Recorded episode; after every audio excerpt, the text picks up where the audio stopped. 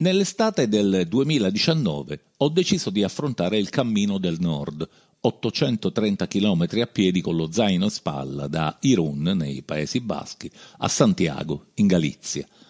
Non l'ho fatto sposando l'ortodossia religiosa che anima molti pellegrini, l'ho fatto da solo, serenamente, scommettendo un euro sul mio senso del limite e sperando di non perdere la moneta.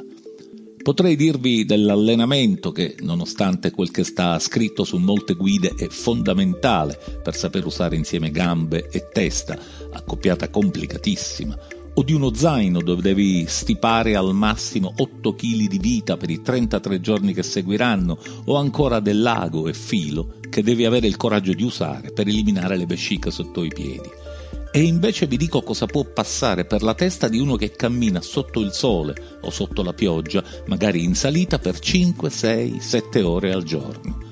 Perché questo podcast non è una guida al cammino del nord, né un tutorial su come allineare un passo dietro l'altro senza cadere in un dirupo o senza farsi schiacciare le vertebre da uno zaino Qui non vi spiegherò come prepararvi fisicamente all'impresa e come sopravvivere. Qui vi racconterò una storia di fantasia in salita ed emozioni in discesa, perché se c'è qualcosa che ci spinge a mollare tutto e a metterci in cammino è proprio la voglia di staccare la spina, indossare un pensiero e lasciarsi guidare da una luccicanza senza interferenze artificiali. Qui vi racconterò la meravigliosa coincidenza tra un sostantivo e un verbo, cioè tra l'essenza di una cosa e il suo effetto nel divenire. Quel sostantivo e quel verbo vivono in una sola parola, cammino.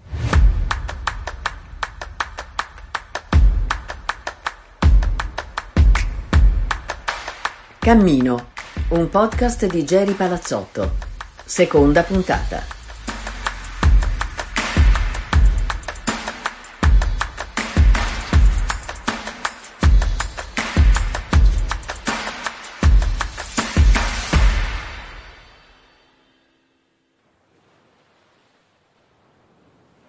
Un isolano non può resistere all'attrazione del mare.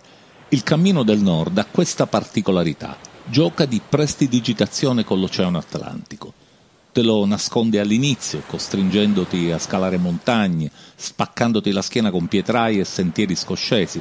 Te lo svela il giorno dopo, ma è un miraggio, perché poi ti spinge nuovamente all'interno, giusto il tempo di avvertirne la mancanza, e poi te lo restituisce nelle sue declinazioni più diverse, quel benedetto mare, dalla forma più consumistica a quella più selvaggia, l'uno accanto all'altra, senza soluzione di continuità. Attenzione però, anche il concetto di res va ridimensionato a quelle longitudini. Lì le spiagge sono ancora larghissime, puoi percorrere centinaia di metri sulla sabbia prima di raggiungere l'acqua, maree permettendo. Gli spazi sono molto ampi anche ad agosto, il livello di folla è paragonabile, estremizzando, a un amondello di fine aprile.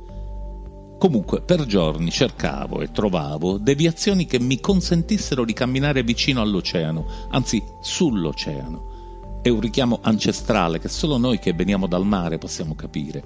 Come quando in pieno inverno sentiamo il bisogno di andare a controllare inspiegabilmente i nostri confini liquidi Figuratevi che io, che vivo in città, pur di soddisfare questo bisogno, faccio la spesa a Mondello, vado in palestra a Mondello, sposto il baricentro della mia socialità a Mondello a dicembre con la tempesta, il freddo e la salsedine che mi mangiano le corna.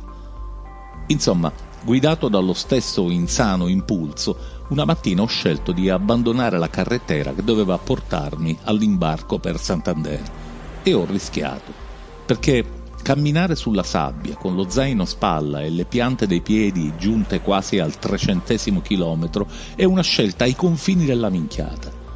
Sull'infinita spiaggia per Somo mi sono tolto le scarpe e le calze e con colpevole cautela ho guadagnato la risacca dell'oceano. Una fatica per le articolazioni, una gioia per lo spirito, fresco sotto, caldo sopra, fresco fuori, caldo dentro mille preoccupazioni e se finisco con lo zaino a mollo, in alcuni momenti avevo l'acqua alle ginocchia, e se la caviglia destra si licenzia, e come mi toglierò tutta sta sabbia di dosso? tutti scrupoli esilaranti per chi li sta ascoltando comodamente con gli auricolari nelle orecchie e magari un bicchiere tra le mani, ma vi assicuro che durante un cammino di 800 e passa chilometri l'unica maniera per illudersi di prevenire i contrattempi è armarsi di scrupoli mai conosciuti prima. Eppure la frase che ho scritto sulla prima pagina dell'agendina che per tutti i cammini ho sempre a portata di mano e sulla quale segno tra idee vergate a mo' di geroglifico e macchie di cibi vari concetti chiave per serrature ignote è quella di Neil Simon. Se non si rischiasse mai nella vita, Michelangelo avrebbe dipinto il pavimento della Cappella Sistina.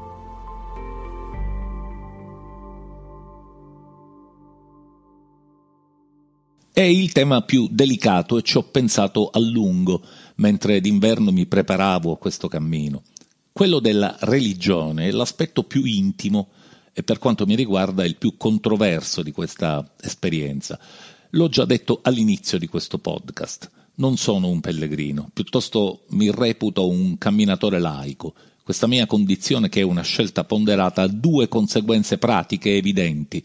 La prima è logistica, cioè non devo espiare nulla, non cerco nessuna intercessione del, dell'Altissimo, quindi opto per sistemazioni comode. Perché mai scegliere il sacrificio se non si deve chiedere nulla? Non dormo negli alberghi per i pellegrini, dato che l'unica promiscuità che mi piace è quella superflua e col riposo siamo nel recinto del fondamentale. La seconda riguarda la coerenza ogni pellegrino richiede una credenziale, un, um, un, cartoncino sul quale vengono apposti i timbri delle tappe che attestano il compimento del pellegrinaggio. All'arrivo a Santiago, mostrando questo pieghevole, si riceverà la compostela, cioè il documento dell'avvenuto pellegrinaggio, una roba a metà tra la benedizione e il certificato di frequenza di un corso professionale. Ebbene, io non ho mai chiesto la credenziale, credo di essere uno dei pochissimi, giacché il mio Dio non si occupa di timbri e depliant turistici e per giunta è allergico alle raccolte punti. Stare per giornate intere senza parlare con nessuno ha un vantaggio di non poco conto. Si affila la lama dell'intransigenza e si smussano gli angoli delle inutili ostilità, quelle che popolano i nostri pensieri e che, lo scopri con eh, divertita sorpresa, sono per lo più muri di fumo, ostacoli di burro. Dopo quello muscolare e articolare, lasciamo stare quello psicologico di cui sopportate la pena restando qui imbrigliati nelle mie parole. L'allenamento più fruttuoso al quale vi sottopone un cammino è quello per resistere ai luoghi comuni. Ironia della sorte, cito a esempio la città della Cantabria in cui presi gli appunti che, che vi sto leggendo adesso, Santillana del Mar. In Spagna è conosciuta come la città delle tre bugie perché analizzando e scomponendo il nome non è santa, santi, non è piana, iana, e non ha manco il mare. Il mio Dio sghignazza. Nel cammino del nord, anche se il percorso è quasi sempre ben segnalato, non è raro sbagliare strada. A me è capitato nessun problema a patto di accorgersene il prima possibile, altrimenti può essere faticoso recuperare la retta via. Retta si fa per dire, data la tortuosità di certi sentieri che sono esperienze estreme. Funziona così. Dall'asfalto parte una deviazione che di solito si mostra innocentemente come una stradina asfaltata. Alla prima curva l'asfalto diventa pietrisco, Pochi metri dopo diventa terra che anela alla fangosità appiccicaticcia, poi la trasformazione in sentiero, la cui pendenza aumenta vertiginosamente, si compie, sino al raggiungimento dello status finale, pietraia col trucco, sposti un sasso e vinci una frana tutta per te. Ci sono sentieri che non salgono, si impennano, il tutto avviene nello scenario più consono, quello di un tempo atmosferico variabile in una frazione di nanosecondo. Dal sole alla pioggia lungo il cammino del nord è un mutare che sfida le leggi dell'umana comprensione. Tipo, piove, neanche il tempo di mettere la giacca impermeabile, di colpo si chiudono i rubinetti del cielo e il sole ti manda 30 gradi che sotto le ascelle puoi fondere la ghisa ma è un'illusione. Mentre sei finalmente in maglietta, togli lo zaino, apri lo zaino, richiudi lo zaino, rimetti lo zaino, ti arriva un sifone di acqua senza che tu possa scorgere il cazzo di nuvola dalla quale è stato sparato. Io sono arrivato a cercarla persino dietro agli alberi per capire se per qualche strano sortileggio nelle colline delle Asturie esistesse un incantesimo della meteorologia, tipo spada nella roccia, la nuvoletta acquattata del viandante Ramingo. Insomma, il risultato di questa oscillazione termica è che vivi col pile, sudando come un beduino nel deserto e puzzando come un caprone di montagna già alle nove di mattina, quando, iniziando la benedetta giornata, guardi il cielo e ti domandi come proteggerai dalle intemperie quei quattro licheni che ti sono cresciuti sulla nuca. Nel lungo cogitare durante i chilometri dei cammini ho maturato una poco consolante certezza.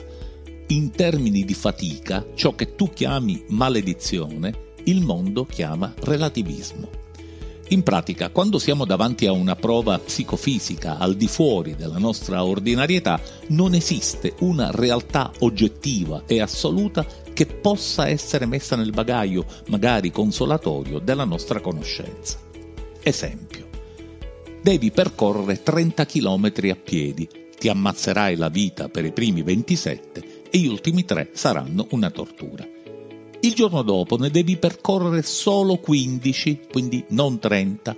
Ebbene, gli ultimi tre saranno massacranti esattamente come quelli cruciali del giorno prima.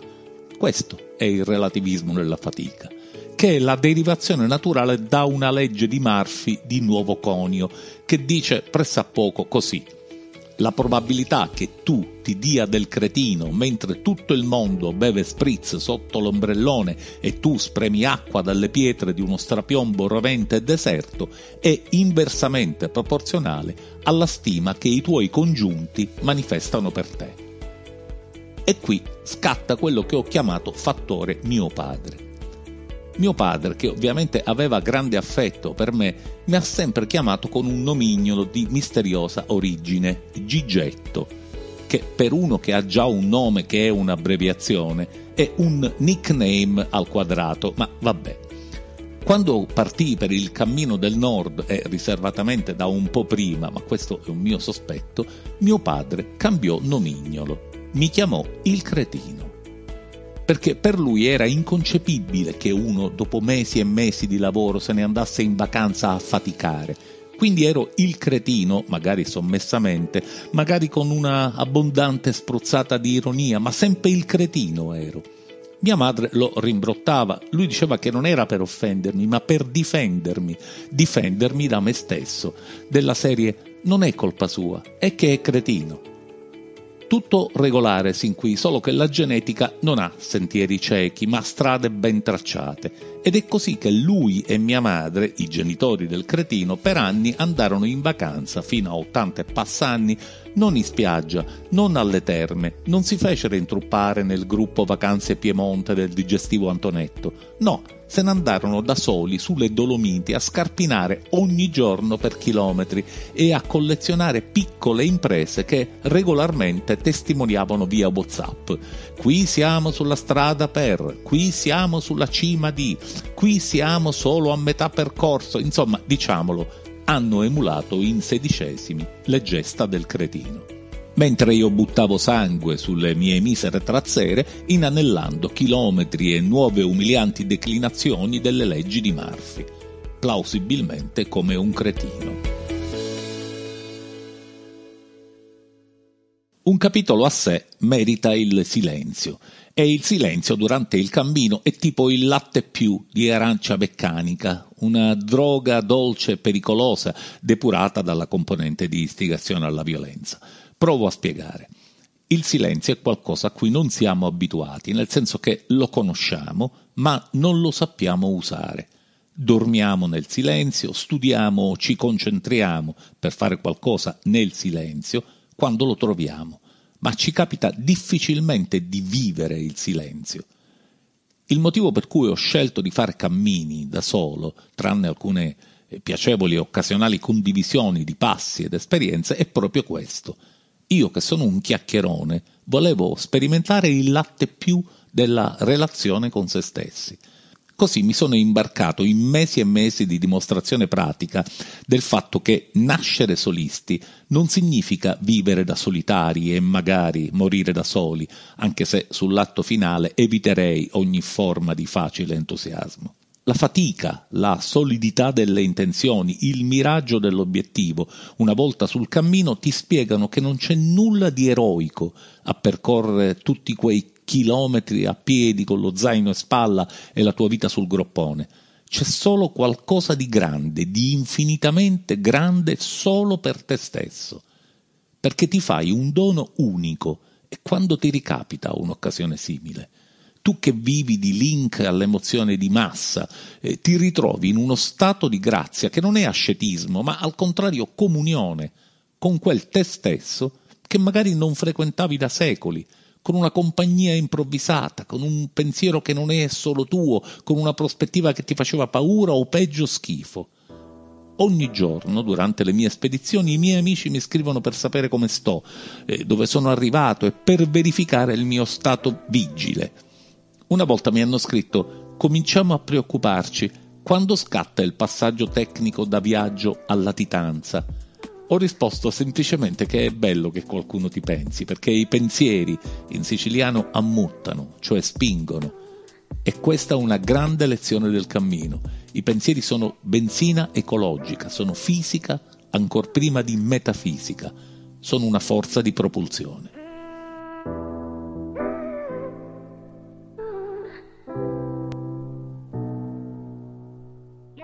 Talvolta capita di imbattersi in foto attaccate a un albero o in mazzi di fiori depositati all'angolo di un sentiero. Sono le vittime del cammino, quelle che giornalisticamente sono parte della cosiddetta Spoon River di Santiago.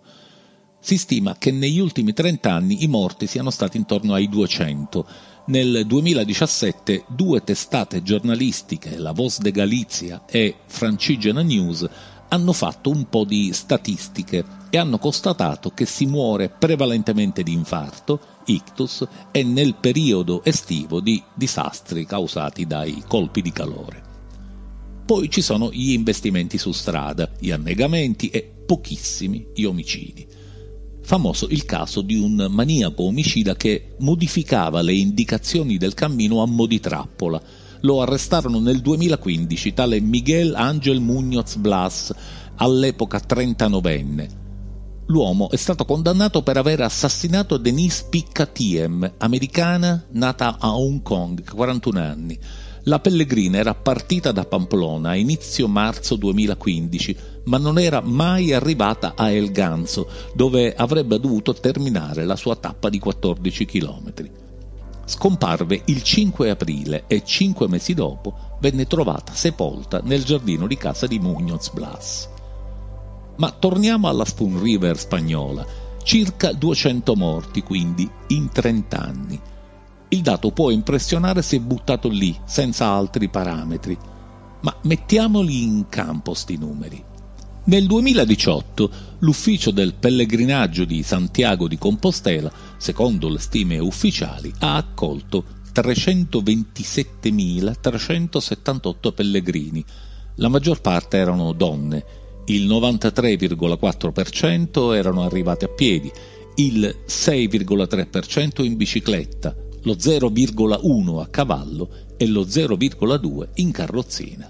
Parliamo di pellegrini, cioè di persone che si registrano da questi numeri e quindi esclusa quella parte di camminatori che come me marciano invisibilmente anarchici.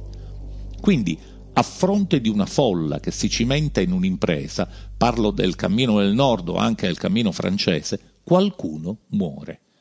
È un mio problema, lo so, ma quello del rapporto con la morte è un tema per il quale non mi sento allineato col sentire comune e non è un motivo di orgoglio. Secondo i miei parametri, i miei parametri del dolore, la morte durante una missione, durante una gara, durante un'esperienza che ci vede concentrati è un'altra cosa rispetto al game over per il vaso che cade sulla testa dal terzo piano, al boccone che ci va di traverso. È una morte contestualizzata, è l'addio al palcoscenico con l'orchestra che suona e non con l'inghiottimento nel gorgo di un cesso del quale non abbiamo manco tirato noi la catenella. Mi è capitato più volte di polemizzare contro chi invocava, ad esempio, la sospensione di una maratona dopo la morte di un concorrente. Una bestemmia innanzitutto per la vittima, che quella maratona voleva chiuderla col tempo migliore e che si sarebbe rivoltata nella tomba nell'apprendere di aver bruciato la gara a migliaia di persone che, come lei, si erano massacrate per un anno prima di cimentarsi in quella prova estrema. A tutto questo pensavo mentre una volta in cima a una salita a mozzafiato ho trovato una foto di un uomo sorridente attaccata a una ringhiera, il Love in Memory. Per molti chilometri mi è rimasto impresso il volto di quell'uomo sorridente e mi sono immaginato i suoi ultimi frame. L'entusiasmo della partenza alla mattina, le chiacchiere, la stanchezza che arriva, il sudore tra la maglietta e lo zaino, la prova da superare, la felicità per la cima raggiunta, un doloretto, ma chissà, il cielo, il sole in faccia come al mare, come in vacanza, e all'improvviso la concitazione intorno, la concitazione degli altri che si chiedono cosa accade e lui che si compiace anziché preoccuparsi, magari con queste parole Ve l'avevo detto che ce la facevo, è bellissimo anche questo sole. Poi non fa così caldo, tranquilli, che ora si riparte, si ricomincia. E lui tranquillo che ricomincia, altrove, senza fatica. Il love in memory.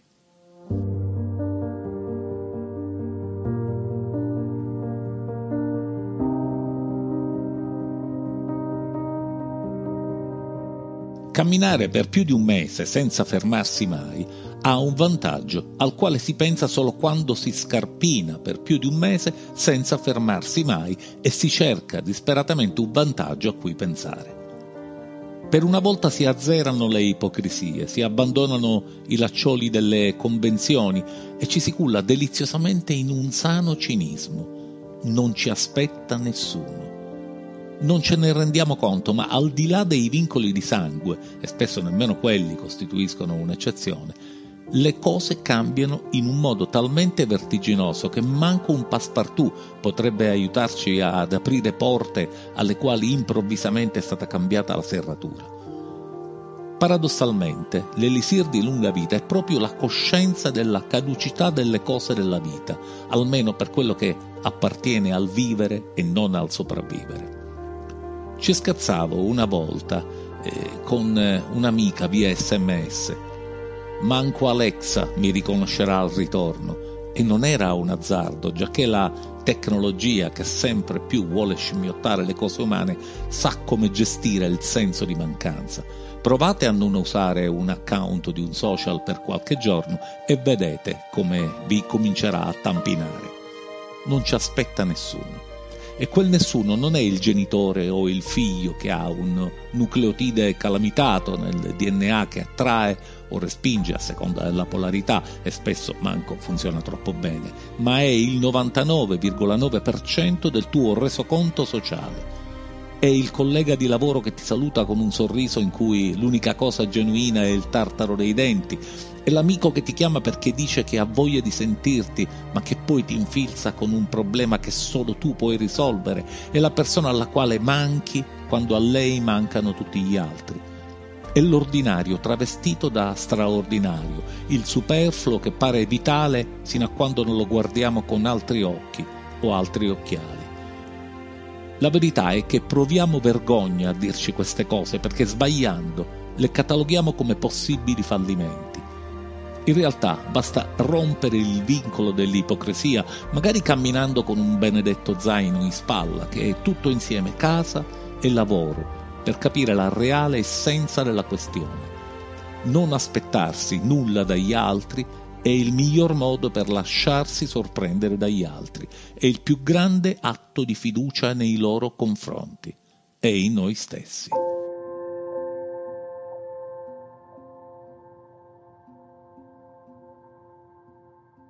E poi c'è il capitolo degli arrivi. A ogni arrivo vi prenderà una strana sensazione di stanchezza improvvisa, come se in quel giorno, anziché 25 chilometri, ne aveste percorsi 250. Io la combatto così, questa sorta di sindrome dell'arrivo. Mi tolgo lo zaino dalle spalle e mi corico per terra, ovunque io mi trovi, che sia piazza o campo, campagna o città, spiaggia o cemento. E come d'incanto non sono più stanco, ma sono affamato e non di cibo, di musica.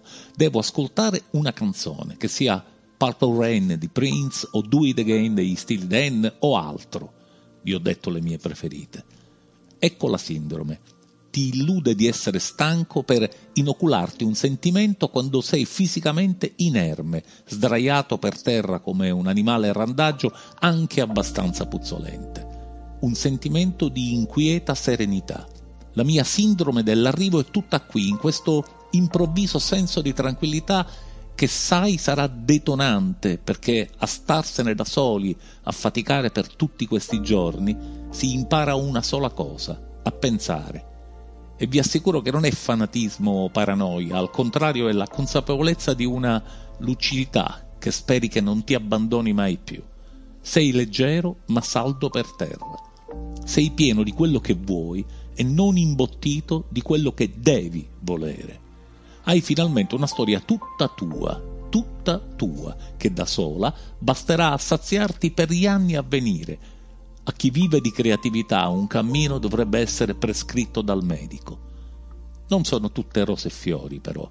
C'è qualche effetto collaterale che va tenuto sotto controllo.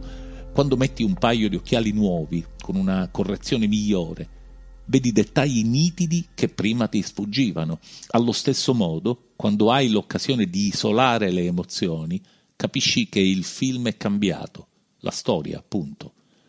Il cammino non è un elisir di lunga vita, al contrario è fisicamente tosto e ti deteriora legamenti e articolazioni, ma è una sorta di enzima che catalizza reazioni di cose che abbiamo dentro.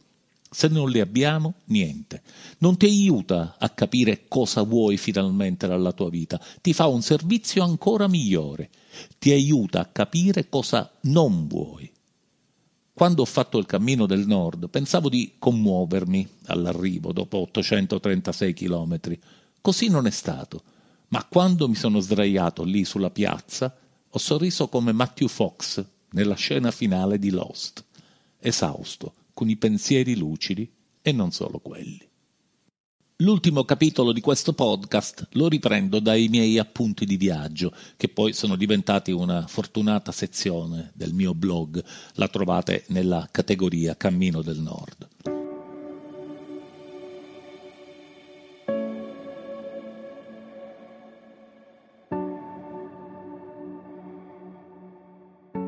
È il 27 agosto 2019, sono a Finisterre. Sono in quella che un tempo molto lontano veniva indicata come la fine del mondo conosciuto, il posto in cui all'arrivo i pellegrini, devastati da un cammino senza scarpe in Gore-Tex, ma con sandali e vestiti fermentati, venivano ingannati con il rogo dei vestiti e il conseguente bagno purificatore nell'oceano. Ci sono voluti secoli di emancipazione dal vincolo di cecità religiosa per ridisegnare il contesto di questo quadretto biblico. A Finisterre arrivavano torme di esseri umani che puzzavano come i cadaveri nell'armadio di Andreotti e la prima esigenza di salute pubblica era disinnescare la bomba biologica che questi poveracci tenevano inconsapevolmente sotto le ascelle. Quindi bagno nell'oceano freddo, che il freddo, come dicono i nonni, disinfetta, e fuoco contro il male della puzza assoluta. Io, pur essendo un fedele seguace del dio sapone, un bagno oggi me lo volevo fare, ma tastata l'acqua che ha una temperatura inconcepibile per un siciliano in agosto, ho scelto di posticipare le mie abluzioni di qualche giorno, magari in terra natia. Però ho celebrato con adeguata solennità il rito che mi ero promesso l'inverno scorso, quando mi era stato inoculato il virus del cammino del nord. Mi ero detto, non so se ce la farò, ma se ci riuscirò io dovrò brindare a me stesso, te lo faccio mai, brindo sempre a qualcosa di relativamente collettivo per inusitata scaramanzia, nel tramonto di Finisterre. Ce l'ho fatta, l'ho fatto Mentre bevevo la mia 1906, una birra da 6 gradi e mezzo, aromatica quanto basta per non essere una birra qualunque, scrivevo appunti sul mio block notice sgualcito, macchiato di fango e sudore e altre sostanze sulle quali manco una perizia di CSI potrebbe dire la parola definitiva. Le cose che mi resteranno sono semplici e disarmanti, come la goccia sulla pietra, la goccia che abbiamo sottovalutato mi resterà l'immagine dei miei piedi bianchi che stride con le mie gambe arrostite dal sole, perché la nostra parte nascosta prima o poi emerge sempre e quando lo fa non si nota altro. Mi resteranno i comportamenti diametralmente opposti di due albergatori, uno a Janes che ha tentato di fregarsi i soldi della mia prenotazione e si è rivenduto il posto a qualcun altro, l'altro a Boimorto, una signora premurosa e quasi materna che vedendomi stanco ha preso la sua macchina, mi ha offerto il passaggio per il ristorante più vicino e mi ha intimato chiama quando finisci, ti vengo a prendere che se no mi dormi sul marciapiede. Mi resterà la sana abitudine di riposarmi prima di sentirmi stanco, perché la lucidità la perdi molto prima di quanto pensi e metteteci dentro tutte le metafore che volete mi resterà il volto di quelli con cui ho condiviso un pezzo di cammino, qualcuno, una chiacchierata, pochi, una sbevazzata o una cena, pochissimi. La stragrande maggioranza non li vedrò più ed è affascinante quanto ci si possa scoprire o riscoprire con sconosciuti che in quel momento condividono con te la cosa più importante, un'esperienza complicata mi resterà la rinnovata convinzione che sacrificare tutto alla gestione di un potere che ti dà luce solo nel palazzo in cui si dipana, che ti fa sentire re in un mondo di nani, è una becera banalità. Soprattutto se non ti sei mai dato un appuntamento con te stesso in un dato giorno, di un dato anno, in un dato posto, per affondare i piedi nella sabbia di un tramonto che è tuo e solo tuo e ve lo dice uno che ha fatto scelte lavorative che potevano sembrare più scriteriate che eroiche. Evidentemente il destino, lui che può, ogni tanto si fa una canna. Mi resteranno i nomi con cui si annotano sul cellulare i compagni occasionali, eh, Matteo Cammino, Francesca Tallone, Christine Mappa, in fondo è divertente pensare di essere con leggerezza ciò di cui abbiamo bisogno nei momenti cruciali, un consiglio, una crema, un'ambizione. Mi resterà il dubbio di chi cazzo ha posizionato le concias del cammino in Galizia, eh, le immagini della conchiglia che guida i pellegrini, univoca dappertutto tranne che in Galizia appunto, con le venature che una volta danno la direzione da prendere e un'altra quella opposta mi resteranno soprattutto i messaggi di migliaia di persone che in modo pubblico e privato mi hanno spiegato perché questo cammino è stato anche il loro, grazie al diario che ho tenuto nel mio blog. E il merito ovviamente non è del sottoscritto, ma di una meravigliosa sensibilità liquida che ci dice che siamo migliori di come noi stessi ci dipingiamo non è il miracolo dei social, anche se in quel contenitore questo sortileggio si è amplificato, ma della umana circolazione delle idee. Uno racconta una storia, un altro la legge, gli piace, la storia diventa sua. È la più semplice delle interazioni, quella a prova di cyber cretino. Ho conservato tutti i messaggi che mi sono arrivati e ritengo che siano il vero patrimonio di questa esperienza, comunque vada la mia vita me li rileggerò nei momenti tristi come nei momenti felici, anzi soprattutto in quest'ultimi. Sono uno strano tipo di nostalgico, barra romantico, barra rincoglionito. Quando sono giù non mi faccio mai fregare dai ricordi luminosi, sarebbe uno spreco. Io più sono contento e più penso a quando sono stato contento. E adesso ho pensato per esempio al Natale. Quando sono contento penso sempre al Natale, è una specie di tic, anche se è agosto.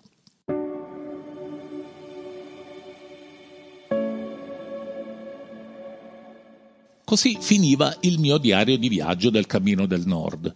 Così finisce questo podcast. Se ricordate, all'inizio di questa narrazione vi avevo detto che c'era un'altra cosa di cui volevo parlarvi. L'ho lasciata per la fine perché forse è qui che si capisce meglio. Riguarda lo stupore. Sì, proprio lo stupore. Il motivo per cui vi ho raccontato questa storia è solo perché lo stupore vive di contagio. Nulla è meraviglioso se non si può diffondere, spandere, condividere. Il mio sogno è che qualcuno, ascoltandomi o leggendomi, abbia voglia di inventarsi un percorso per sperimentare l'antico prodigio dello stupore, che non è la prova dell'ardimento, non sono tutti quei chilometri coi piedi dolenti, non è il susseguirsi di salite e discese, non è il sole che pialla e la pioggia che martella non è l'olfatto che ti regala una dimensione di viaggio che non conoscevi, nei cammini gli odori sono panorami. No, è qualcosa di più semplice, è un baricentro nuovo che ti dà stabilità anche se sei in bilico su un dirupo, che rischiara lo sguardo anche se sei al buio, che ti dà la migliore compagnia anche se nel raggio di due chilometri non c'è nessuno. Stupirsi è un buon modo di invecchiare e di ricordarsi che non è mai troppo tardi per mollare tutto ed essere felici.